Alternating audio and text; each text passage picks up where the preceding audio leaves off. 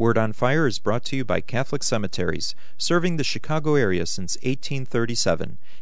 This is Cardinal Francis George, and I invite you to join me for the next few minutes to reflect with Father Robert Barron on the Word of God, which is the Word on Fire. Father Barron will challenge us to open our hearts to the Word on Fire, which is God's Word of love for each of us. If our hearts are open, the Lord can change and transform us so that we might speak with love about the one who is love. The Archdiocese of Chicago, through the generosity of Sacred Heart Parish in Winnetka, now presents The Word on Fire. Peace be with you. Friends, we continue our Advent reading of the book of the prophet Isaiah. Last week we heard from that magnificent second chapter about the vision of all the tribes going up the holy mountain. We now shift to the 11th chapter and one of the most famous descriptions of the Messiah. Isaiah the prophet is dreaming about the coming of the Messiah. Here's what he says On that day, a shoot shall sprout from the stump of Jesse, and from his roots a bud shall blossom. Jesse, of course, is the father of King David. So he's saying, from this Davidic root will come the Messiah. There's a beautiful depiction of this in the Cathedral of Chartres. In one of the great windows, you'll see Jesse, and he's asleep. Then coming up from his loins is this great plant, and on the plant are all of his descendants, the ancestors of Jesus. At the top of the plant, there's Christ himself. There's that bud that blossoms Isaiah is talking about. Now listen. What will this Messiah be like, this son of Jesse? The Spirit of the Lord shall rest upon him, a spirit of wisdom and of understanding, a spirit of counsel and of strength, a spirit of knowledge and of fear of the Lord. Isaiah is inaugurating here a very long tradition. It comes up and down the centuries. The seven gifts of the Holy Spirit. He's saying that the Messiah, when he comes, will be so filled up with the Spirit of God that he will have these seven manifestations of the divine Spirit in that Chartres window, around the head of Jesus are seven doves. And they symbolize these seven gifts of the Holy Spirit. Now, why is it important for us? Well, first, because it awakens our sense of, of Jesus and what he's like and what he has. But secondly, because we, the baptized, we who participate in Jesus, believe that we have been gifted too with these seven gifts of the Holy Spirit. And so, as part of our Advent hopefulness, I like to talk about these seven. You can find them, again, all up and down the tradition. Augustine talks about them, Aquinas talks about them. As I mentioned, they're on the, the windows of Chartres. Dante talks about them. What are they again? Listen wisdom, understanding, knowledge, counsel, fortitude, piety, and fear of the Lord. Let me say something very quickly about each one. The first gift of the Holy Spirit is wisdom. Sophia in the Greek, sapientia in Latin, wisdom. Thomas Aquinas said that wisdom is the view from the hilltop. He means it's that type of vision that sees things from the perspective of the highest cause, from the perspective of God. I was flying home from Oregon just last week, and I'd seen Mount Hood from the ground, beautiful, stately Mount Hood. And they told me that it was part of the Cascade Range, these volcanic mountains that go up the west coast. They include Mount Rainier and Mount St. Helens. Well, as I'm up in the plane, I'm looking down from this height. I could see Mount Hood. And then I could see, for a while anyway, that whole stretch of the Cascade Range. As, oh, there it is. Now I can really see how that fits into a broader pattern. So, the person of wisdom sees the world, listen now, not from the narrow perspective of his own needs and desires and preoccupations, not just crawling on that narrow ground right in front of him. But the wise person sees the world from the standpoint of God. How does this joy of mine figure in God's plans? How is this suffering of mine ingredient in God's designs? That's the question. Those are the kinds of questions raised by the wise person. Next two gifts of the Spirit are often linked together understanding and knowledge.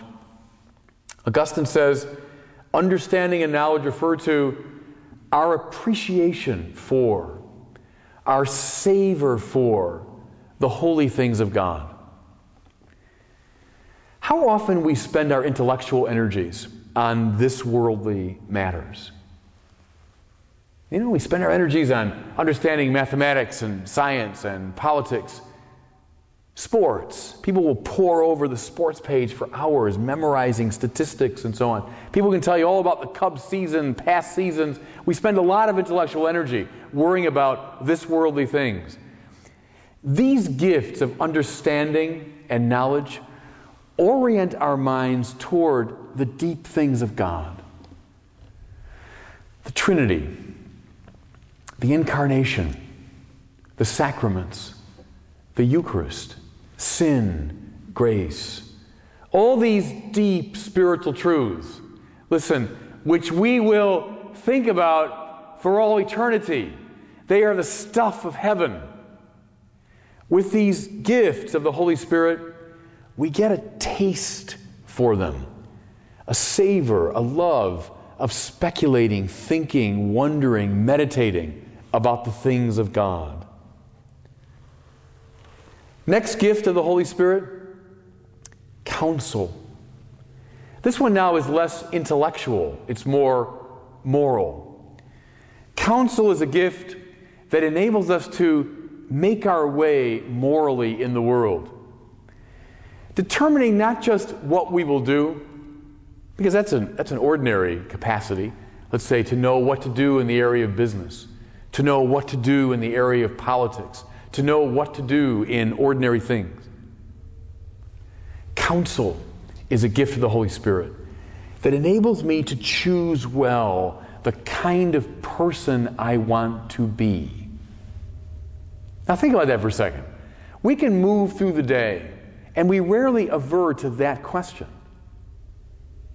We can move very successfully through our day in business and finance and ordinary things and never particularly worry about what kind of person I am. What are my deepest loves? What's the deepest and most important value in my life? Counsel is a feel for that. Choosing well the kind of spiritual person that I'm to be. You know, in some ways, counsel is like prudence know how, practical know how, a feel for the present situation. You know, when Brett Favre gets on the football field, probably the greatest quarterback of our time, and Brett Favre has this feel for the football field. He can read a defense effortlessly. As the play is in motion, he knows how to adjust to it. And he can snake a football through some little opening in the defense. Better than almost any quarterback on the in the game today. He has this prudential feel for football. Counsel, the gift of counsel, gives us that sort of feel in the spiritual arena, a feel for the good person that I want to be. You know where you sense counsel? Very much in the great saints. I was just reading a biography of Mother Teresa. Mother Teresa, as a young nun, was a I mean, wonderful person, by all accounts, terrific, morally upright, good, prayerful woman. But she had a feel for something, that there was something more needed in her life. And it was this total gift that led her into the slums of Calcutta to take care of the dying. Everyone around her told her she was crazy, she was imprudent. But she had a feel for it, that this is the kind of person God wants me to be. And so she did it. And of course, she revolutionized the spiritual life in the 20th century. That's the gift of counsel. Next one is the gift of fortitude. Isaiah just calls it strength. The gift of fortitude or strength is this capacity to do the good, even in the face of great opposition. Now, Christians, we know this it's often very difficult to be good. We face all kinds of interior temptations against the good. I know what I'm supposed to do, but I can't do it. I'm tempted in the other direction. Fortitude, first of all, is an inner strength against temptation. Now, it's in regard to the deepest spiritual things. We can have fortitude in regard to ordinary matters. Someone who, who toes the line in business, someone who walks the straight and narrow in his political convictions, someone who, who plays the game well despite opposition. But now, fortitude has to do with strength in the spiritual life. Here's the person I know God wants me to be. Fortitude enables me to say no to those inner temptations. It also enables me to struggle well against the external pressures. Think of Jesus in the Garden of Gethsemane. Now, he has all these gifts of the Holy Spirit. There you see his fortitude against both inner tension and the external pressures not to do the will of his Father. You see it, of course, in the great martyrs. I was doing some research recently in Edith Stein. Edith Stein, who went to her death, went to her death to witness to Christ. That comes from this gift of fortitude. Next one, piety. I know piety has kind of a bad reputation. The word in English has a, oh, kind of fussy overtone. You know, someone's pious, sort of superficially religious, maybe judgmental of others. That's not what piety means. Aquinas says piety is related to justice. To be pious is to know what we owe to God. We owe God everything. Therefore, we must engage in great acts of thanksgiving and praise. The liturgy, the Mass, is an act of piety because it's an act of justice, rendering to God what is due to God. So the pious person has a deep feel, a deep instinct for prayer, for liturgy, for praise and thanksgiving, making those structuring elements of one's life. That's piety. Last one fear of the Lord. The last gift of the Holy Spirit is fear. Now, again, it doesn't mean servile fear Aquinas said, Servile fear is the fear that a slave has before his master. If I don't do what the master says, I'll be punished. I'll be beaten. I'll be whipped. Servile fear. That's unworthy of the Christian, that we're afraid primarily of God's punishment. Though, I mean, that can play a role in the spiritual life at a preliminary stage, quite right. But that's not what we're talking about here. There's also, Aquinas says, filial fear. That's the fear that a son has vis a vis his father. And you know what it is? It's the fear that he might lose this relationship of deep love that means the world to him, that means everything to him. The fear that he might compromise that friendship. And so, this gift of fear of the Lord is a deep conviction in us that we must not lose our connection to God because friendship with God is what matters above all things. And so, yes, I'm afraid of losing that. And I'm afraid if I engage in some activity or some way of life that compromises that friendship. Yes, I am afraid. That's the fear of the Lord that is a gift of the Holy Spirit. How do we get them? Well, they're gifts. They're ultimately matters of grace. But I'll say one thing as I close.